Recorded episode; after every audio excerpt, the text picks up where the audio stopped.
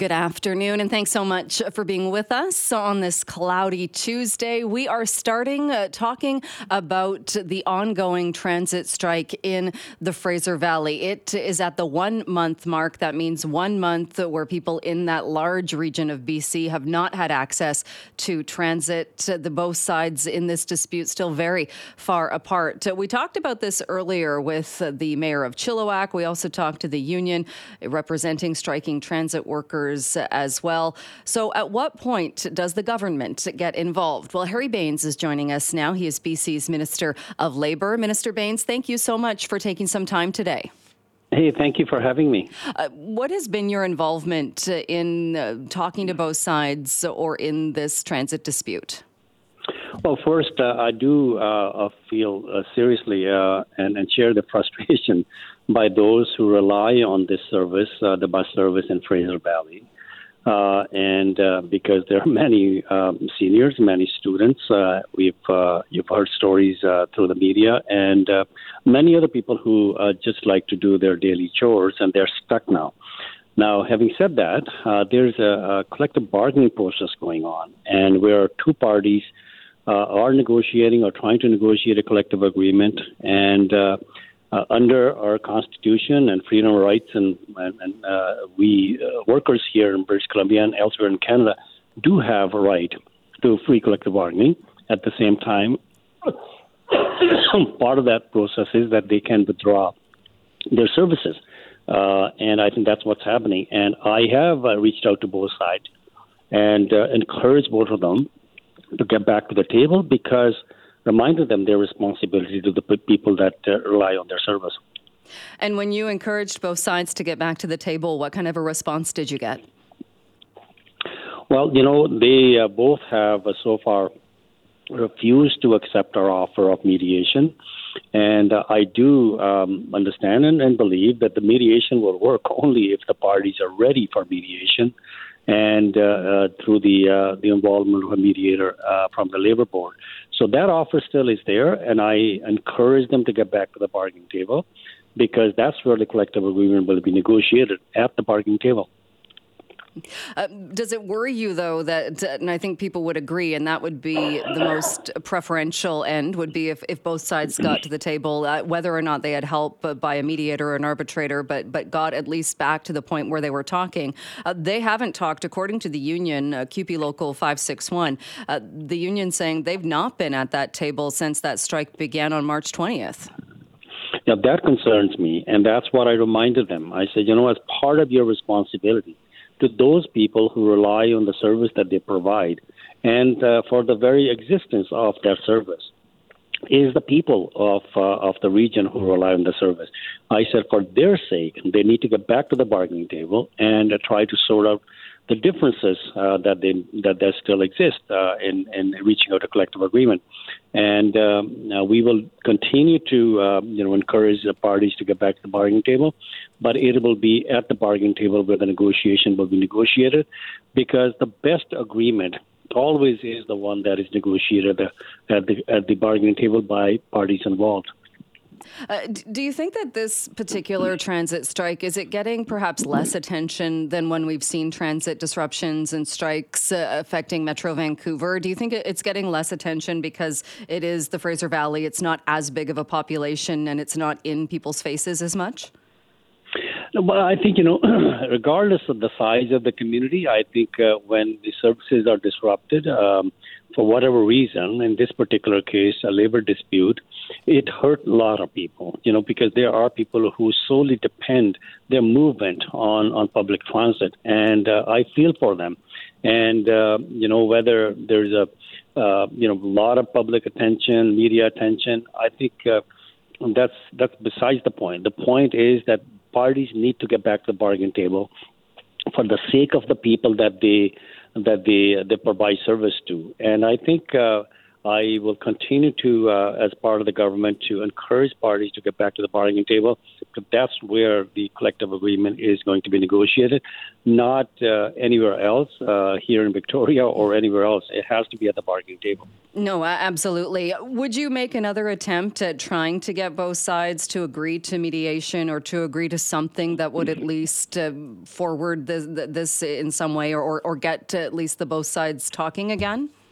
We're monitoring the situation very, very closely on a daily basis, and of course, uh, we're looking at all different ways. How do we encourage them to get back to the bargaining table?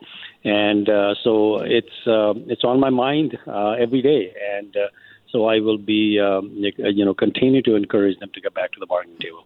Uh, I know uh, if you look for precedent in this kind of thing as well with government intervention, and like you said, that's not the, the solution anybody is looking for. Uh, there have there have been times though in BC's history. I think if you go back to 2001, uh, then Premier Gordon Campbell uh, talked about potentially imposing a settlement. That was in the Vancouver uh, transit strike. It had gone on a lot longer. It had gone on for more than 100 days. But so when you say you're monitoring it, if we do see it becoming longer longer and longer. We're at the two month mark already. Uh, is there potential that, that government would have to take action?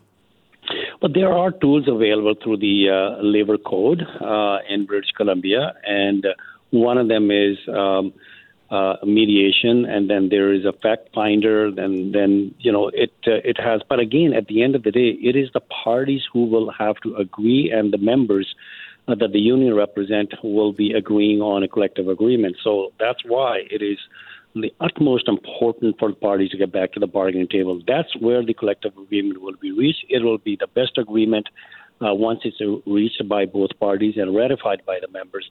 Uh, any uh, outside interference, I think uh, it never is a good idea, and uh, I'm not looking at interfering in this dispute uh, either. So I think it, the, these are the people who understand their responsibility to the people that they serve, and they are the one who need to get back to the bargaining table and sort out their dispute uh, themselves. Right. And and I know you said that, you understand that this is a hardship for many people. There are people who are having a, a very difficult time getting to work, getting to appointments, uh, childcare, and such. But but what do you say directly to people who now two months in have either uh, can no longer afford, say, taking an Uber or taking a, a, different way to get around, and are really not able to to do what they need to do because of this strike?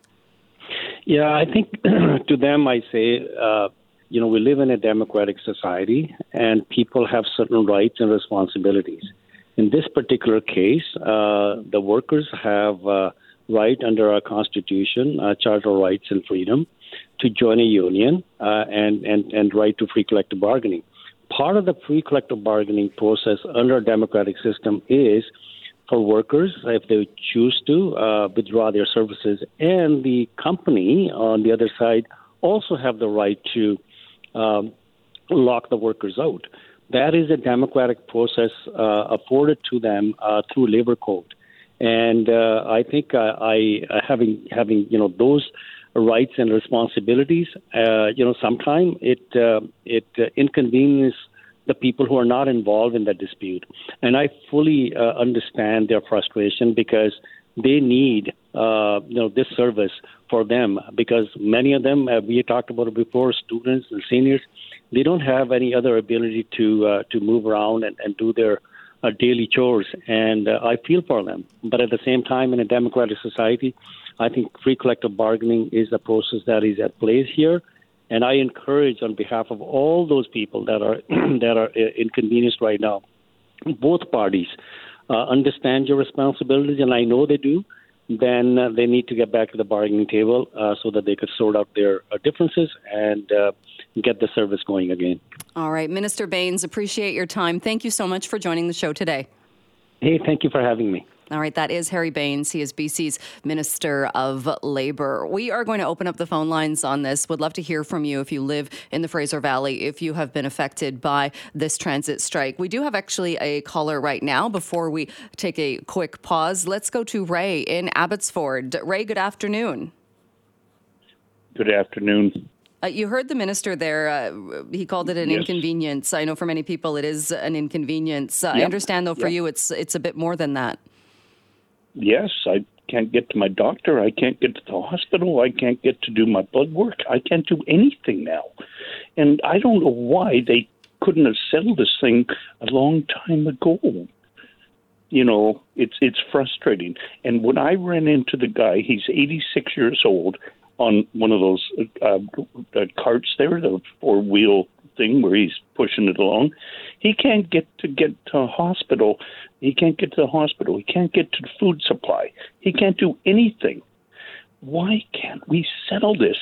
And Mr. Bains right there, which I've got a lot of time for, um, but we need to get stuff essential service, and that is one of them.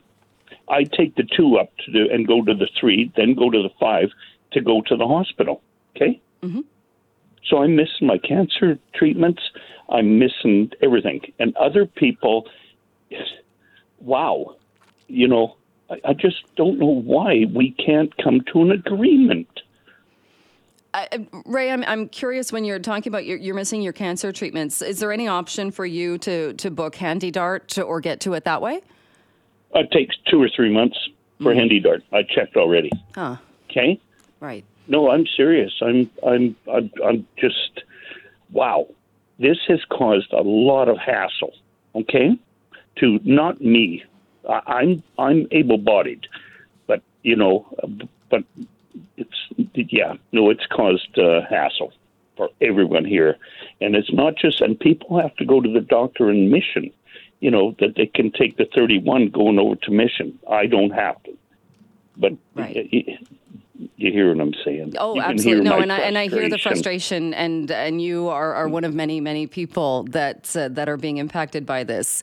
But Ray, thank mm-hmm. thank you for for calling, and we're we're going to keep the phone lines open. But thank you for calling and and reminding people who it is that that it, that is uh, dependent on this, and hoping very much uh, for a settlement in this dispute.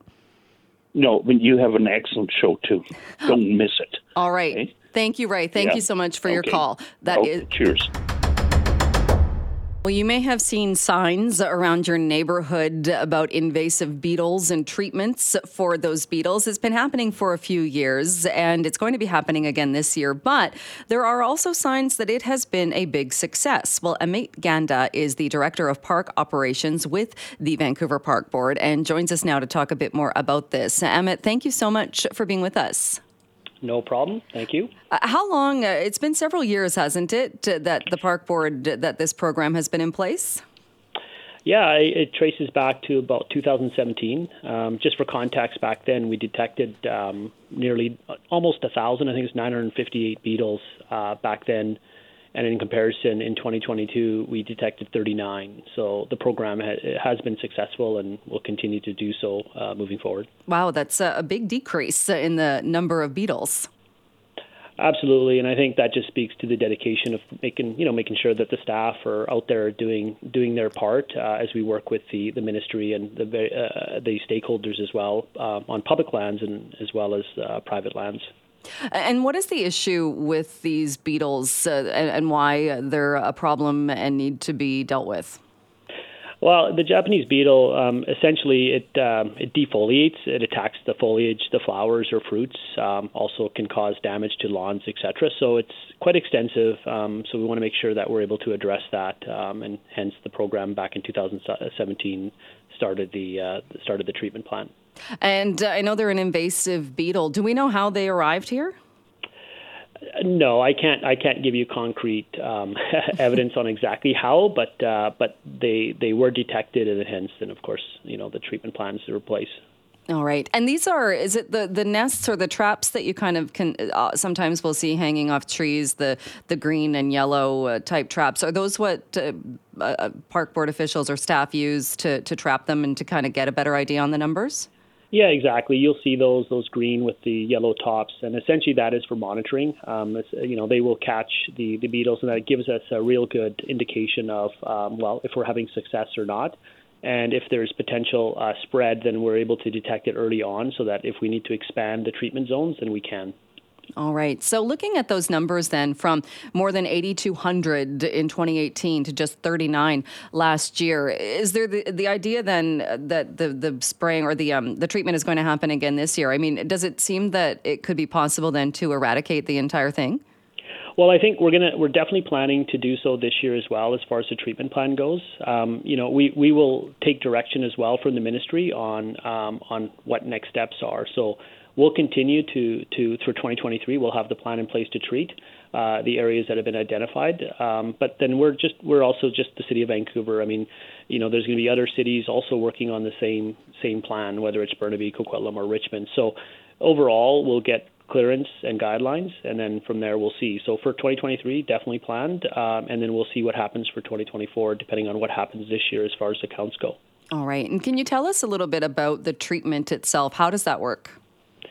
Uh, well, it's just essentially it's a ground treatment. Um, it's uh, it's Acelepryn is what it is, and this is something that is completely healthy uh, and safe for people, pets, mammals, birds, and bees, for example. So, I want to make sure that the public are aware of that, and that's also on the messaging that we put out prior to treatment. And so, prior to treatment, we make sure that the public is aware of what is happening. So, we'd like to notify everybody, and if you see this signage out there, um, that's essentially what it's for.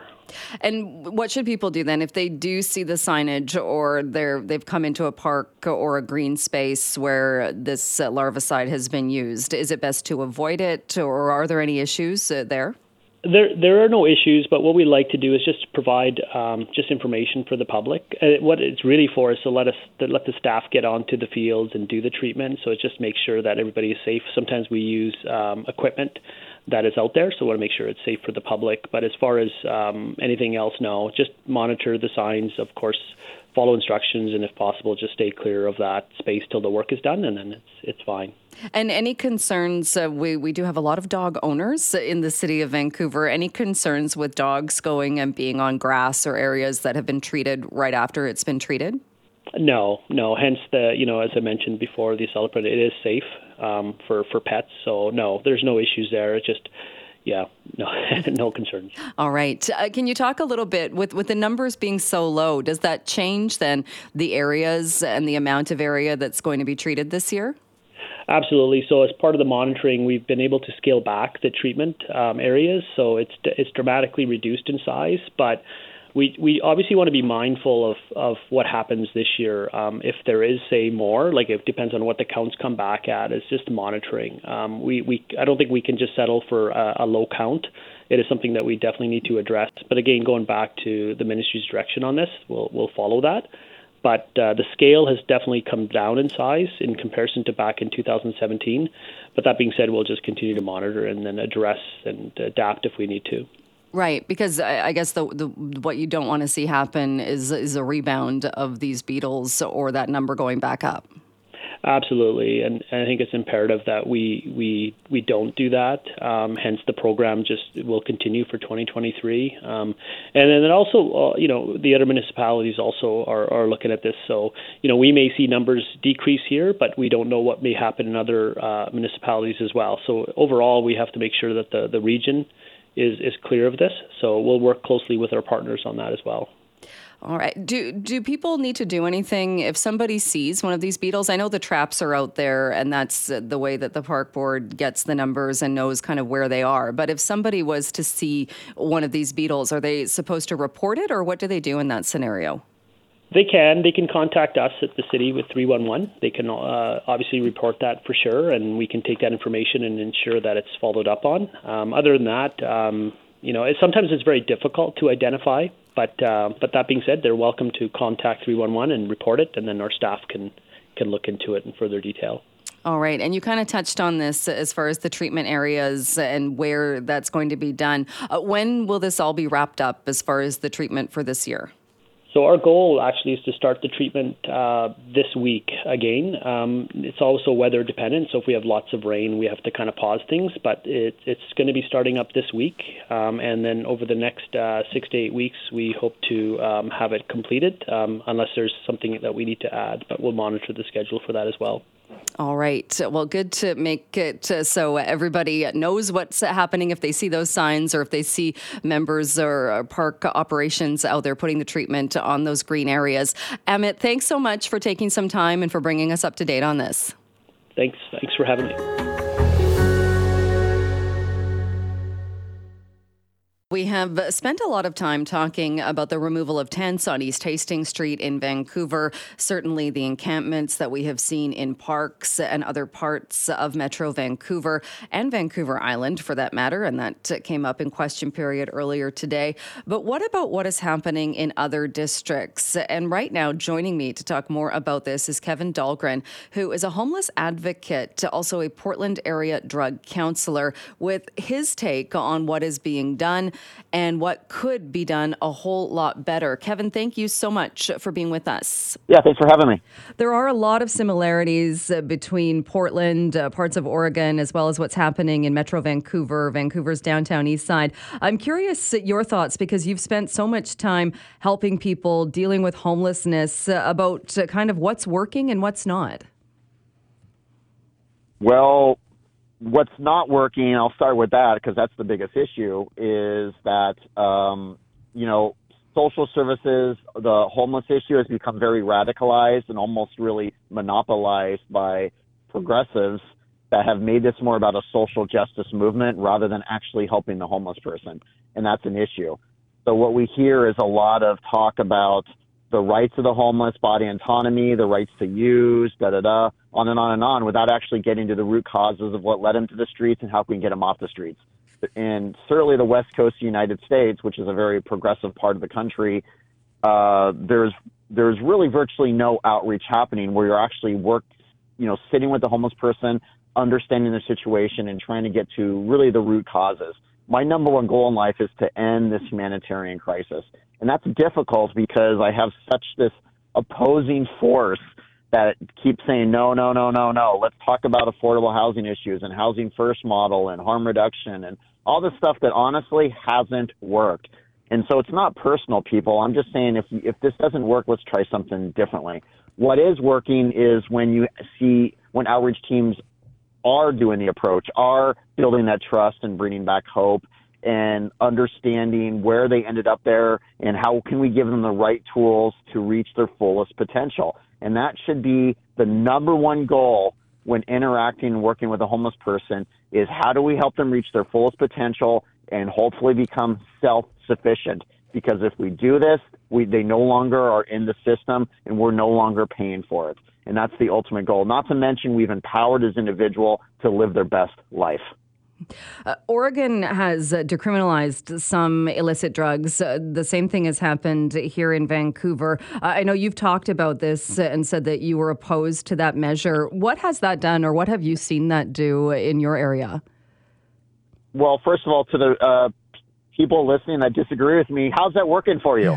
right? Like people are languishing and dying every day. Are you kidding me?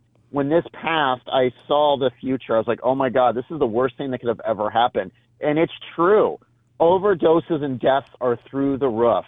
And, you know, what they say about Measure 10 is we're going to decriminalize drugs, but then Section 2 is we're going to uh, do intensive type recovery services to help them get clean. Well, the problem is, is Step 2 never happened. So all we've done is decriminalize drugs and allowed this large population of people who already had issues with addiction. Now it just became this free for all. Just use as much as you want without any uh, uh, restrictions and without any kind of rules, regulations, or anything. And it's just been devastating. The decriminalization of drugs is the worst thing you can do.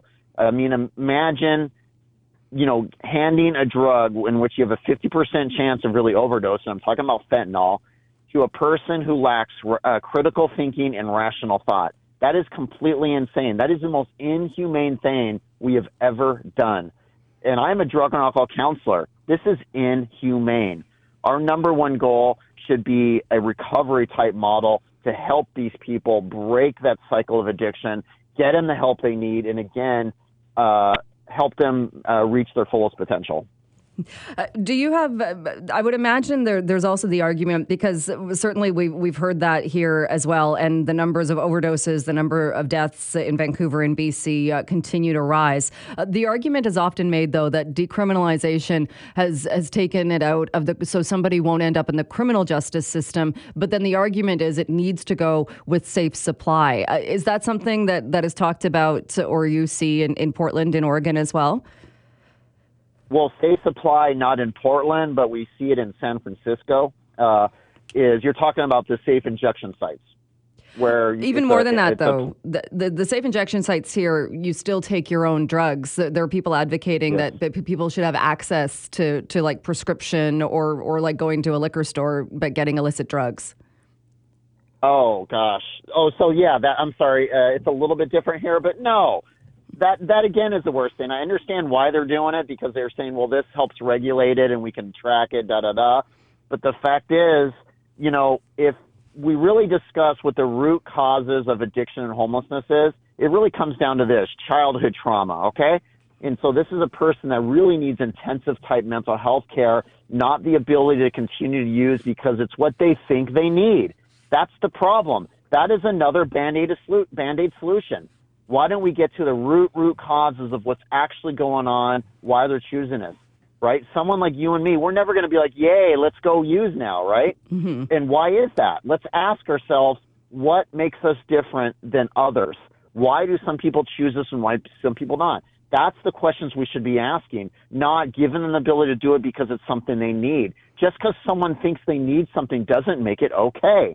So no, I don't support that we we these are band-aid solutions. We need to really dig deep and find out what led them down this path of addiction and homelessness. We get to those root causes. This is how we're going to end this crisis. Not with safe supply, not with harm reduction, not with safe injection sites. And you mentioned housing as well, and that uh, is an ongoing issue uh, in Vancouver as well. I know uh, Portland and, and other areas where you are. What about the, the, the argument though? Of course, being if someone's living on a on a street in a tent or someone's living uh, you know under an overpass, they're not going to be getting the help either. Is it is it housing? But then we kind of drop the ball when it comes to services and and helping somebody rather than just housing them. Yeah, we do. We drop the ball. So one of the main uh, components of the housing first model is something it says voluntary services, which means once the person is placed in government funded housing first, they can voluntarily choose to receive services, which means there is no requirement. And that is a problem. I'm not 100%, I don't 100% object to the housing first model if wraparound services are also offered to help them reach their fullest potential. I am saying that that's not happening, and that's a problem. And uh, that's that's the biggest flaw in this type of housing. Yes, I would rather have a person in housing than on the streets, but the fact is, a good 40 to 50 percent of the homeless I have met on the streets in the West Coast of the United States would say, "I'm not going to accept any housing whatsoever." And why? Because they're so they've so adapted to the street life, they can't imagine going indoors. So really, I would, uh, you know, I would say that the only way I would support this is, is if actual wraparound care was happening that was required. Okay? They always say, oh, it's there if they want it. Well, they're not asking for it. So we're just going to pay the rent for the rest of their lives? That's completely insane. How is that empowering a person? That's just enabling them. Yes, it hides the problem, but it also hurts our communities because by hiding the problem, we continue to pay for it. That's why budgets every year continue to grow. And that's an issue. And this is why I call it the homeless industrial complex right? Mm-hmm. That's something we need to disrupt. What are your thoughts on mandatory treatment? Because I know that's always controversial. Ooh, well, I mean, that's a tough one because I am a drug and alcohol counselor, and generally speaking, mandatory treatment does not really work because the person has to want to change and wants to, uh, you know, uh, recover. But I will also argue that if not, if given, if they're not given a choice they're 10 times more likely to be given the tools they need, whether they want to or not. And at the bare minimum, it's probably going to make it more likely that they're eventually going to recover. I'm just saying it doesn't work for everybody. Uh, you know, we don't have mandatory treatment here. Uh, we certainly don't have locked treatment. So it's kind of a, you know, this is a tough one to answer because everybody is different. It might work for some, but not for others. But uh, one thing that has worked here in some of our communities is an option, jail or treatment. Right. and nine times out of ten, they choose treatment. And guess what?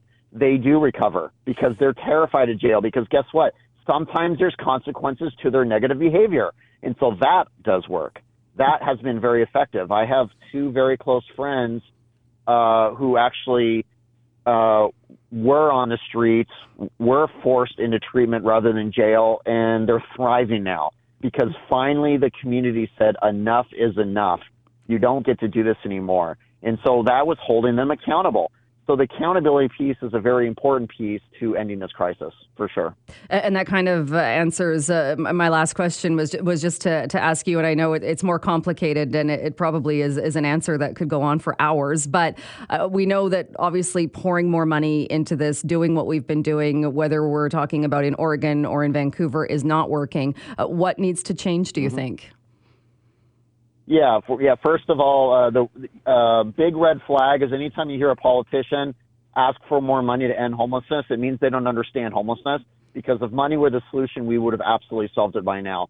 The solution is really in understanding the homeless and getting to the root causes of what led them there, what led them to addiction, mental illness, all that. Because because to solve a problem, you have to understand a problem, and there's really that not a lot of effort people will naturally think, let's build more housing because housing ends homelessness. But that's a, a very narrow view, a, a narrow understanding of what homelessness is about. So really, it's, I would say, start with the actual approach, sitting with the homeless and understanding their situation and getting to know their history and stuff. That's how we're going to end this crisis. But before that happens, we need rules. We need expectations behavioral expectations. We need to say in our communities, enough is enough. There's certain things you no longer get to do. There's certain rule, there's certain lines you don't get to cross. That should be bare minimum. It's no different than the rules that you and I and all others, you know, follow every single day. You know, I put my seatbelt on. I have to wear this. I have to do this. I have to uh, honor the the the the, the speed rule. I'm just saying that there's rules every day, but rules don't seem to apply if you're homeless or an addict. Somehow, because they do that, they're not capable. Well, guess what? They are. One of the most magical things that happens in my work is when I hold a homeless person accountable or an addict and says, enough is enough. This is what I need you to do. And guess what? They meet me halfway. They're like, all right, Kevin, what do I got to do? Because I've given them purpose. I've given them responsibility. That's how we do this. Our job is to empower these individuals, not enable. That is key. All right. Well, Kevin, it was great talking with you. We're going to leave it there for today, but thank you so much for joining us and talking more about this. Thanks, Jill. 134 on this Tuesday afternoon. Well, we have a lot to talk about when it comes to inflation, the price of food, uh, movement, when it comes to one of the top people, uh, the best known name perhaps when it comes to grocery chains. So many things to get to. And joining us to talk about this is Sylvain Charlebois, Director of the Agri Food Analytics Lab at Dalhousie University. Sylvain, thank you so much for coming back on the show. My pleasure. Uh, where to begin? Let's start with Galen Weston and the news uh, that Galen Weston is stepping away as Loblaw's president. Is this a big deal? Um, I think it's a big deal for uh, the company. Uh, um, I think it's a good move overall. Uh, let's face it, um, Mr. Weston became a lightning rod for the company, and they needed to do something. Uh, it became such a distraction that nobody really cared about numbers, really. It became such an irrational uh, debate, uh, whether it's on social media or with politicians and and people out in the public. So uh, it, I think it was time for him to step back, and so he made the right decision. Uh, coming in as someone that I don't know about, uh, he seems to have a very strong track record out of. Denmark, and uh, but I actually, I actually believe it's it's going to be temporary for maybe a few years when things calmed down, and then he'll step back into the role. And why do you think that? Just to kind of let things um, kind of blow over a bit and then quietly resume that again? Well, I, I don't think he's going to go away, uh, far away. He's going to be around. Uh, but my my my belief is that uh, Mr. Weston's uh, days uh, in front of a camera with a yellow shirt are numbered for now. yeah. All right. So that uh, was making headlines or is continuing to make headlines uh, today. Uh, at the same time, we're also seeing the food inflation rate dropping a bit. And I know you were sharing some of those numbers. What is it looking like now? It's looking better. Uh, uh, so the rate has dropped. Um, what's pushing prices higher year to year are bakery goods and um, vegetables. And vegetables are really because of the uh, climate situation in, in California. Uh, the bakery situation is about uh, the grain market. All both both of these issues are are kind of uh, behind us. So uh, so things are actually looking better month to month. When you look at um, what jumped from February to March, two categories uh, stand out. Uh, one is uh, again bakery, and the other one is dairy. So dairy's uh, becoming a little bit of a problem because of of prices, but overall it's it's better than than in February. However, uh, the gap between inflation and inflation has actually increased to five four point six percent, which is the highest since two thousand and nine. Hmm.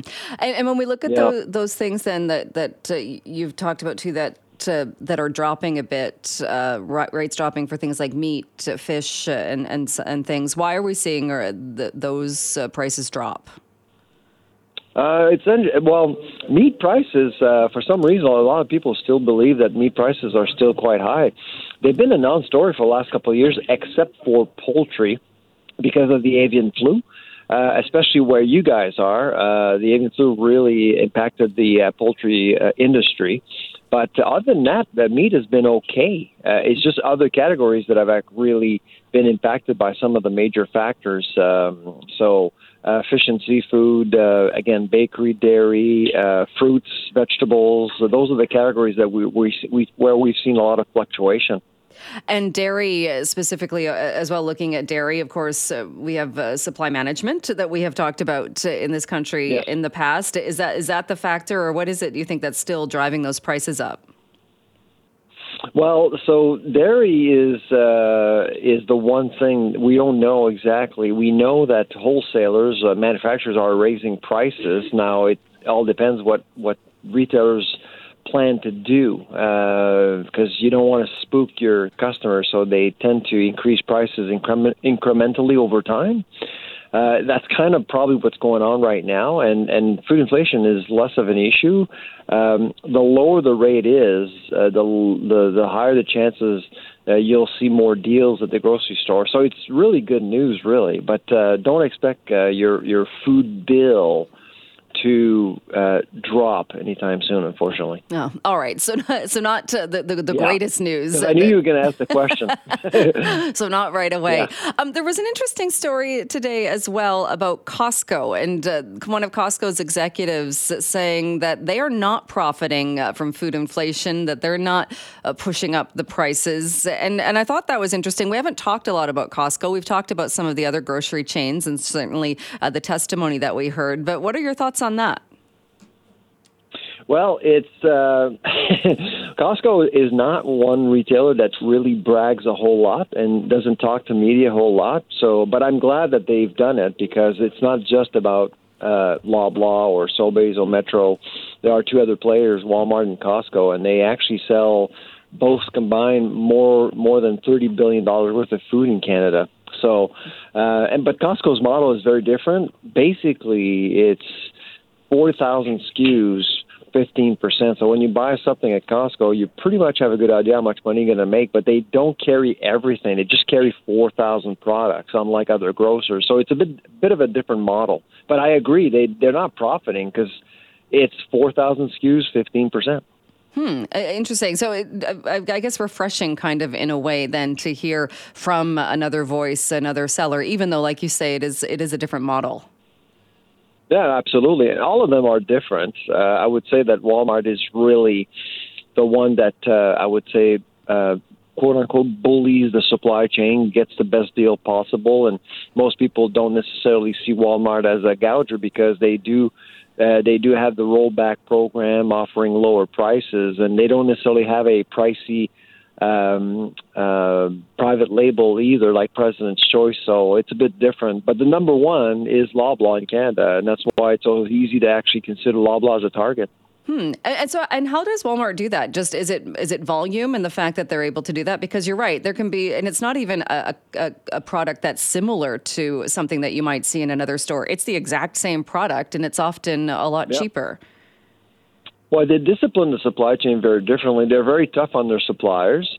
Uh, it's uh, it's a eat what you kill sort of approach, and so it's a with gro- with grocers it's a bit different with food because you want you're limited in your options of suppliers that you have, so you don't want to upset. Uh, uh, a supplier that you actually like. Well, Walmart doesn't fall in love with suppliers at all, like zero.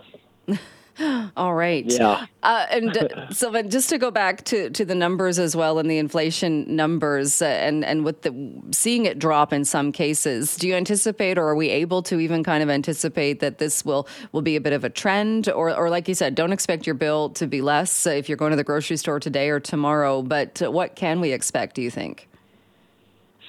I think we we we should expect better deals. Commerce sees. Um, I'm I'm really hoping that the gap between inflation and inflation uh, drops because at 4.6 percent, it's it's a lot. It means that you know you walk around, you buy different things in the economy, and, and things are starting to feel a little bit more normal. While at the grocery store, it's it's still quite violent. That needs to change, and uh, so once that changes, then I suspect people will start to be less fearful and, and more hopeful a little bit. All right. So we will uh, leave on that high note. Sylvain, always That's right. great to chat with you uh, about these issues. Thank you so much for joining us again today. Take care. Bye bye.